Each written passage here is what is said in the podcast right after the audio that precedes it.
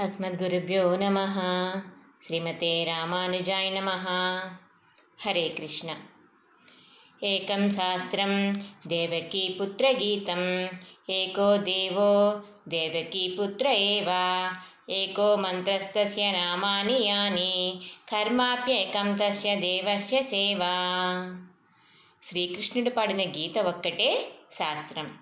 శ్రీకృష్ణుడు ఒక్కడే దేవుడు. శ్రీకృష్ణుని శుభనామములే ముఖ్య మంత్రము శ్రీకృష్ణుని సేవయే కర్తవ్యమైన కర్మ విశేషం మరి శ్రీకృష్ణుడు ఒక్కడే దేవుడు అంటున్నారు. మరి ఇంతలాగా మన మంచి కోరి మన మీద అవ్యాజమైన ప్రేమతోటి ఎవరండి మనకి చెప్పింది?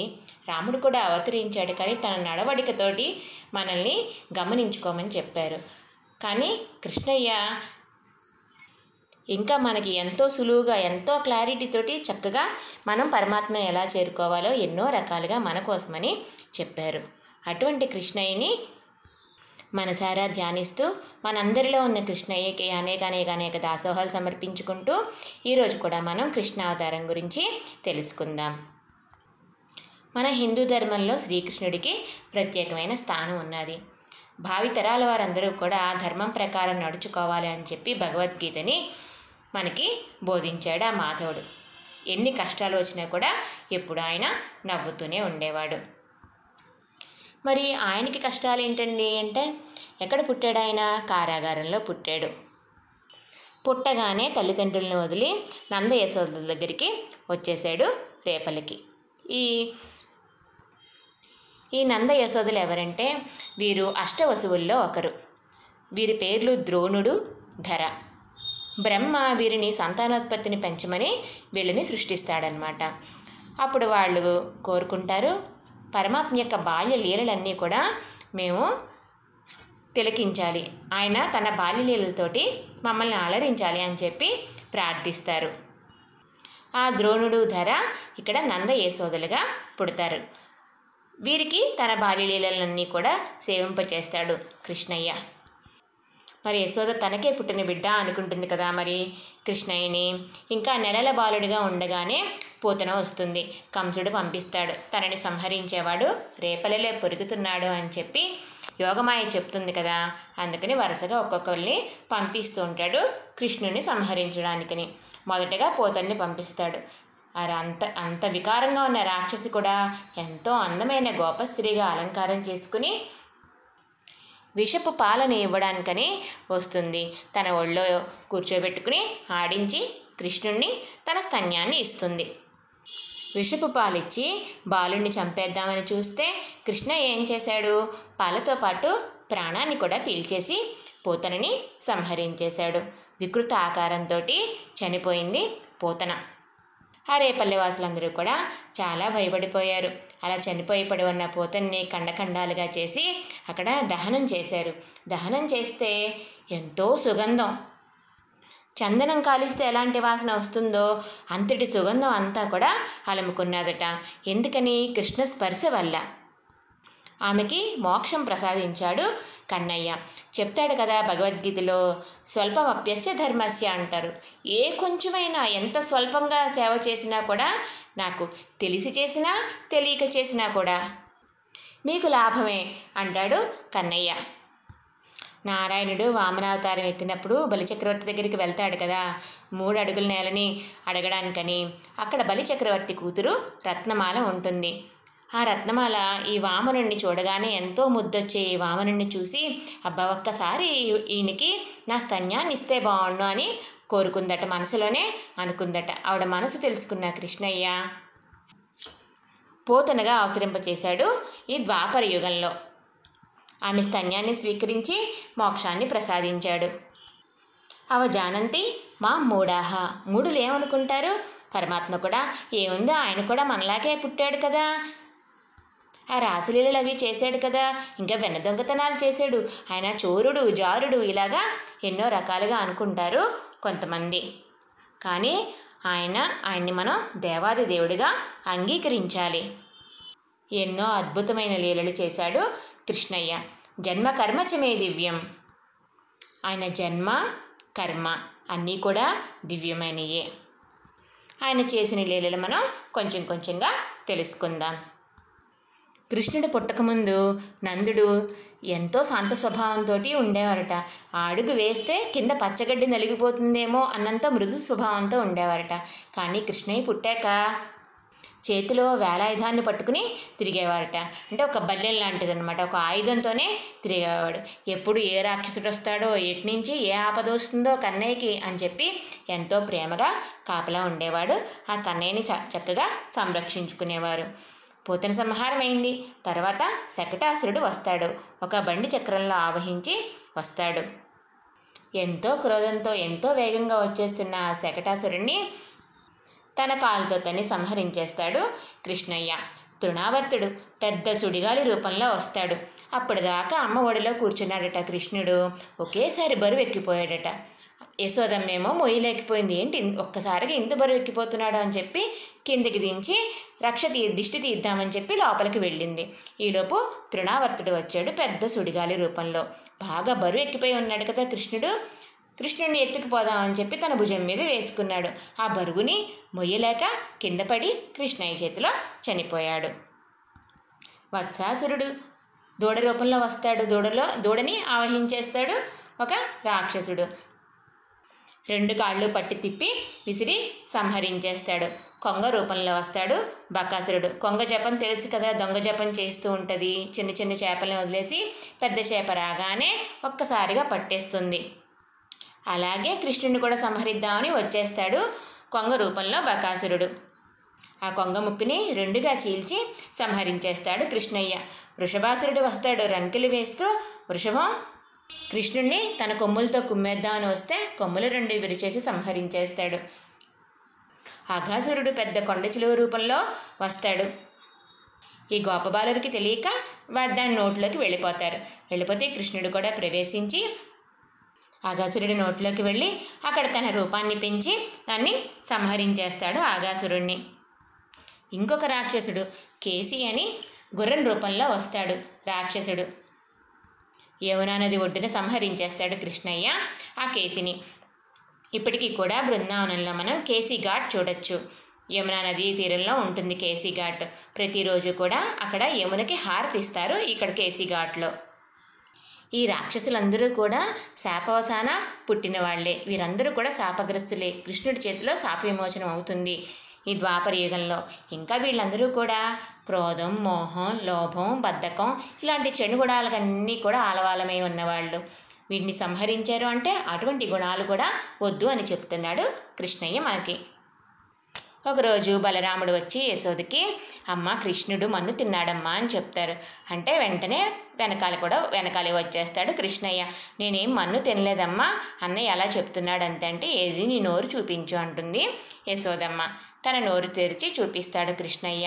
మొత్తం అండపిండ బ్రహ్మాండాలన్నీ కూడా దర్శిస్తుంది యశోదమ్మ ఆ చిన్ని శిశువు నోట్లో.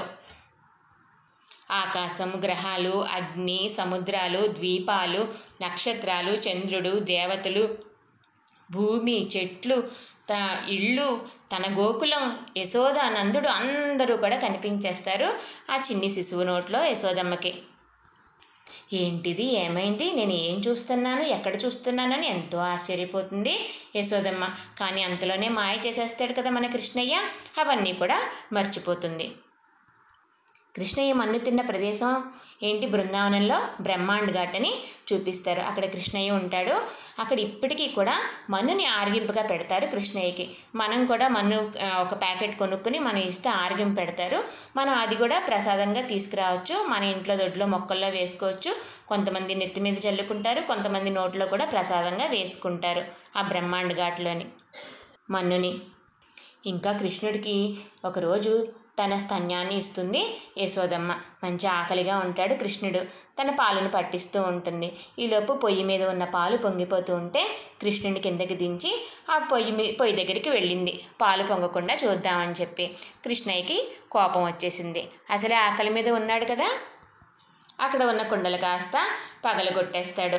ఉట్టి మీద ఉన్న కొండ కొండలోంచేమో కొంచెం వెన్న తీసి కోతులకు పెడుతూ ఉంటాడు. యశోదమ్మ వస్తుంది. ఇవన్నీ చూసి చేతిలో కర్ర పట్టుకుని వెనకాల పడుతుంది. ఇక భయపడిపోయినట్టు ఏడ్చేస్తాడు నన్ను కొట్టొద్దు అని. కర్ర విసిరేసి రోలు కట్టేస్తుంది కృష్ణుణ్ణి. ఆ రోలు అలా లాక్కుని వెళ్తూ రెండు మద్ది చెట్ల మధ్యలోంచి వెళ్ళిపోతాడు కృష్ణయ్య. మళ్ళీ ఈ రోలు కూడా వెళ్ళాలి కదా రోలుకేమో మద్ది చెట్లు అడ్డొస్తాయి. ఆ రెండు చెట్లు కూడా విరిగిపోతాయి. నలకూబరుడు మణిగ్రీవుడు అని ఇద్దరు కూడా కుబేరపుత్రులు శాపవసాన మద్ది చెట్లుగా పుడతారు. వారికి శాప విమోచనం కలిగిస్తాడు కృష్ణయ్య. ఇంకా కృష్ణయ్య ఎంతో రాసలీల చేశాడు గోపికలతోటి అంటారు.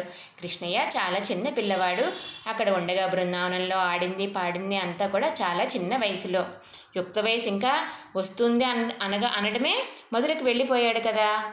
ఇక్కడ ఉండగా మాత్రం ఆయనకి చాలా చిన్న వయసు. గోపికలందరూ కూడా చాలామంది ఎక్కువ మంది పెద్దవాళ్ళే. అందరినీ కూడా తన వేణుగానంతో సమ్మోహనపరుస్తాడు కృష్ణయ్య. మరి ఇప్పుడు కూడా చూడండి ఇప్పుడు ధ్యానం చాలామంది చేస్తున్నారు కదా మెడిటేషను. ఎక్కువగా ఏం చేస్తుంటారు మెడిటేషన్ విత్ ఫ్లూట్ అనమాట ఆ మురళీగానం వినిపిస్తూ ఉంటుంది. చక్కగా మంచి స్వరం అలా పక్కన పెట్టుకుంటే మంచి తన్మయత్వ స్థితులకి వెళ్ళిపోతూ ఉంటారు వాళ్ళు ధ్యానంలో. ఆ ధ్యానంలో ఎంతో ఆనందాన్ని పొందుతారు. వాళ్ళని వాళ్ళు మైమరిచిపోతారు. మరి అటువంటిదే కదా మరి కృష్ణుడు కూడా ఆనాడు వేణుగానంతో చేసింది? ఇలా ఈ వేణుగానానికే సమ్మోహంలో పడిపోయి గోపికలు తమ ఇళ్ళని భర్తని పిల్లల్ని అందరినీ వదిలేసి అటువంటి ఆనందానుభవానికే వెళ్ళిపోయేవారు కృష్ణయ్య వేణుగానం విని. అలా వేణునాదం అనే ఒక సాధనం ద్వారా పరమాత్మ జీవాత్మని దగ్గరికి చేర్చుకోవడమే రాసలీల. ఇప్పటికీ కూడా మరి బృందావనంలో నిధివన్ మధువన్ అనే అలా చిన్న చిన్న వనాలు ఉంటాయి సాయంత్రం అయ్యేటప్పటికి అక్కడ అందరూ వెళ్ళిపోవాలన్నమాట. సాయంత్రం ఆరు దాటితే ఎవరు ఉండకూడదు. అక్కడ పొదలన్నీ కూడా గోపికలుగా మారుతారు. ప్రతిరోజు ఇక్కడ రాసలీల జరుగుతుంది అని అక్కడ వాళ్ళ విశ్వాసం. ఆ బృందావనంలో కృష్ణుడు ఆడుతూ పాడుతూ ఈ ఇసుకలో దొర్లుతూ ఆడుకుంటాడు కదా దాన్ని రమణ్ రీతి అంటారు. ఇప్పటికీ కూడా మనం అక్కడ ఇసుకలో మనం కూడా దొర్లి ఆడుకోవచ్చు. అక్కడికి వెళ్ళిన వాళ్ళందరూ కూడా అలా ఇసుకలో దొర్లి ఆడుకుంటారు అక్కడ. ఇంకా కృష్ణుడు ఏం చేసేవాడు? రోజు పొద్దున్నే చక్కగా చద్దన్నం పెరుగన్నం మూట కట్టేసుకుని ఆవకాయ ముక్కలు అయ్యి పెట్టుకుని గోవుల్ని తోలుకుని చక్కగా గోవుల వెనకాల వాటిని మేపడానికి గోవర్ధనగిరికి వెళ్ళడం ఇలా చేసేవాడు కదా రోజు ఇదే కదా దినచర్య.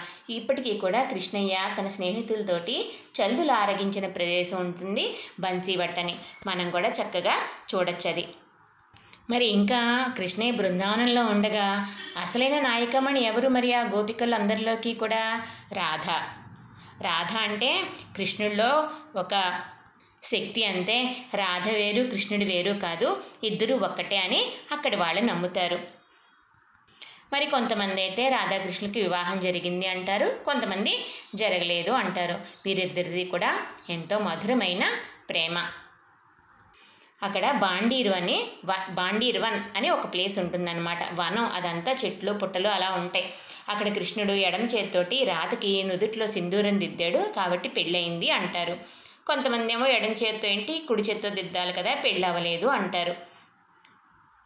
మనకి మామూలుగా ఇక్కడ మామూలుగా పెళ్ళిళ్ళు అయితే కనుక పానకాలు కావడని చెప్పి డ్రింక్స్ అవి ఇస్తారు కదా.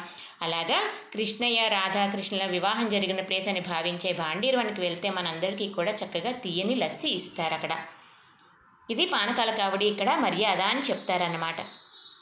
ఇంకా ఏం చేశాడు కృష్ణయ్య? గోవర్ధనగిరిని ఎత్తాడు. ఏడు రోజుల పాటు తన చిటికిని వేల మీద ఎత్తాడు. ఏడు సంవత్సరాలు పిల్లాడు అసలు ఎంత కష్టమండి? ఎందుకు ఎత్తాడు అంతటి పర్వతాన్ని? పెద్ద పెద్ద వడగళ్ళ వాన కురిసింది. వాన కురవడానికి కారణం ఏంటి? ఇంద్రుడికి కోపం వచ్చింది. ఇంద్రుడికి గర్వం కూడా వచ్చింది. నేనే కదా నా వల్లే కదా బృందానం అంతా ఇంత పాడి పంటలతోటి వెన్న మీగడ పాలు పెరుగు ఇంత సమృద్ధిగా ఉంది నా వల్లే కదా అని గర్వం వచ్చిందట ఇంద్రుడికి. మరి గర్వం వస్తే ఎవరికైనా మన కృష్ణయ్య ఊరుకుంటాడా? ఆ గర్వాన్ని అణిచేయాలనుకున్నాడు అందుకని ఆ గోపాలురందరూ కూడా గోపాలురందరూ కూడా బృందావనంలో వారు ప్రతి ఏడాది ఇంద్రుడికి రకరకాల నైవేద్యాలు చేసి ఆరగింపు పెట్టేవారట. రకరకాల పదార్థాలు ఎన్నో పిండి వంటలు చేసి పెట్టేవారట. అలాగే ఆ సంవత్సరం కూడా పెడుతుంటే కృష్ణయ్య అన్నాడట ఇంద్రుడికి ఎందుకు పెడుతున్నారు? మనకి గడ్డి అంతా ఇస్తుంది ఆవులకి అంటే గోవర్ధనగిరి పర్వతం వల్లే కదా దొరుకుతుంది. రోజు మనం ఇక్కడికే కదా వస్తాము గోవుల్ని తోలుకుని అలాంటి గోవర్ధనగిరి కొండకి పెట్టకుండా మీరు ఇంద్రుడికి పెడతారేంటి అని చెప్పి అన్నాడట గోవర్ధనగిరికి సరే అని చెప్పి అందరూ నైవేద్యం పెట్టేస్తే అవన్నీ చక్కగా అరేంజ్ చేస్తాడు మన కృష్ణయ్య. ఇంద్రుడికి ఏమాత్రం చీమంత కూడా దక్కనివ్వడు ఆ ఆరగింపు. అంతే కోపం వచ్చేస్తుంది. ఇంద్రుడికి పెద్ద పెద్ద వడగళ్ళ వాన కురిపించేస్తాడు.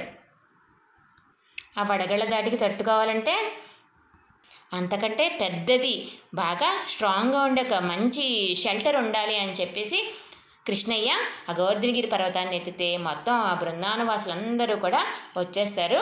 ఆ పర్వతం కింద నుంచుంటారు. వాళ్ళందరూ అమ్మో కృష్ణయ్య పిల్లాడు పడేస్తాడేమో గోవర్ధనగిరికి కింద పడేస్తాడేమో మొయ్యగలడో లేదో అని చెప్పి తమ చేతుల్లో కర్రలు ఉంటాయి కదా గోవుల్ని తోలుకునే వెళ్ళే కర్రలు. ఆ కర్రలు కూడా పడిపోకుండా పెడతారట ఆ కొండకి. ఏడు రోజులు అలా వాన కురిపించి కురిపించి అప్పుడిక ఇంద్రుడికి అప్పుడు తెలిసి వస్తుంది సాక్షాత్తు ఆ దేవాది దేవుడే కృష్ణుడే అవతరిస్తే నేను గర్వ గర్వంతో ఇలా ప్రవర్తించానా అని చెప్పి ఆయనే స్వయంగా వచ్చి తన దగ్గర సురభి గోవు ఉంటుంది కదా ఆ గోవు పాలతోటి అభిషేకం చేస్తాడు కృష్ణయ్యకి. గోవింద అని నామాన్ని ఇస్తాడు. ఇంతగా కష్టపడి సంపాదించుకున్న నామం గోవింద నామం కృష్ణయ్యది. మనం ఇప్పటికీ కూడా గోవర్ధనగిరి పర్వతాన్ని చూడొచ్చు. చక్కగా ఎంతోమంది రోజు నడిచి దానికి ప్రదక్షిణాలు చేస్తూ ఉంటారు గోవర్ధనగిరికి. కొంతమంది ఆటోల్లో కూడా వెళ్తూ ఉంటారు ప్రదక్షిణకి. చుట్టూ గవర్నమెంట్ ఒక ఫెన్సింగ్ వేసేసింది అనమాట ఒక కంచె. లేదంటే ఎవరికి వాళ్ళు చిన్న చిన్న రాళ్ళని తీసుకువెళ్ళిపోయి ఆ గోవర్ధనగిరి కొండలోని రాళ్ళని వాళ్ళ ఇంట్లోనో వాళ్ళ మందిరాల్లోనో ఆ శిలకే కళ్ళు ముక్కు చెవులు అన్నీ పెట్టి కృష్ణయ్యగా అలంకారం చేసి ఆరగింపులు పెడతారు. అక్కడ అందరూ కూడా గోవర్ధనగిరి కొండలోని ప్రతి చిన్న రాయిలో కూడా వారు కృష్ణుణ్ణి దర్శిస్తారు. ఇంకా అందరిళ్ళలో వెన్న దొంగతనం చేసేవాడు తన ఇంట్లోనే కావలసినంత ఉన్న అందరిళ్ళలోకి వెళ్ళి దొంగిలించేసేవాడు. అంటే మట్టి కుండలో కదా ఎక్కువ వాళ్ళు ఉట్టి మీద పెట్టుకునే వెన్నలన్నీ కూడా తీసేసేవాడు కదా. ఆ మట్టి కుండ అంటే మన శరీరంలాగా దాని లోపల వెన్న అంటే మన ఆత్మలాగా అనమాట నీ ఆత్మ చివరికి నన్నే చేరుకోవాలి అని చెప్పి చూపిస్తాడు ఆ వెన దొంగతనం అనే లీలలో ఇంకా గోపిక వస్త్రాభరణంలో కూడా. దేహాభిమానం వద్దు. మనది అంటూ ఏం లేదు. అన్నీ పరమాత్మవే. అన్నీ కూడా ఆయన సొత్తు. ఆయన స్వామి మనం ఆయన సొత్తు. మరి ఈ గోపికలందరూ కూడా ఎవరండి? శ్రీరామ అవతారంలో ఎంతోమంది ఋషుల్ని సేవించాడు కదా శ్రీరాముడు. వాళ్ళందరికీ కూడా ఆ రాముడిని చూడగానే ఆలింగనం అడగాలి అనుకునేవారట. ఆలింగన భాగ్యం ప్రసాదించాలి అని అనుకునేవారట. అందరూ కూడా రాముడు కూడా పుంసామోహన రూపాయి అన్నట్టు ఎంతో అందగాడు కదా. కానీ ఆయన ఒక హుందాతనంగా ప్రవర్తించేవాడు. అందుకని ఆ ఋషులందరికీ కూడా ఆలింగన భాగ్యం లభించలేదు. అప్పటి ఋషులే ఇప్పుడు గోపికలుగా అవతరించారు ద్వాపర యుగంలో కృష్ణయ్యతో చక్కగా ఆనందాన్ని అనుభవించారు. ఇలా ఎన్నో అసాధారణమైన లీలలు చేసి ఎంతోమంది రాక్షసుల్ని సంహరించేశాడు మన కృష్ణయ్య. ఇవన్నీ కూడా వింటున్నాడు కంసుడు. ఎంతమందిని పంపించినా కూడా కృష్ణుని చంపలేకపోతున్నారు. ఆఖరికి నేనే ఇక్కడికి రప్పించాలి ఈ కృష్ణుణ్ణి అనుకున్నాడు. ధనుర్యాగం అనే ఒక యాగం పేరుతోటి అక్రూరుణ్ణి పంపిస్తాడు బలరామ శ్రీకృష్ణుల దగ్గరికి కంసుడు. అక్రూరుడు వస్తాడు. ఇలా ధనుర్యాగం జరుగుతోంది. కంస మహారాజ్ తీసుకురమ్మన్నారు మిమ్మల్ని ఇద్దరిని అని. ఈ బలరామ శ్రీకృష్ణులు ఇద్దరు కూడా పయనమవుతారు అక్రూరుడితోటి మధురకి వెళ్ళడానికి. ఇంకా మధురకి వెళ్ళాక ఏం చేశాడు? ఇంకా ద్వారకకి ఎప్పుడు వెళ్ళాడు? ఇవన్నీ కూడా రేపు మనం విశేషాలన్నీ కూడా తెలుసుకుందాం. శ్రీమతే రామానుజాయ మహా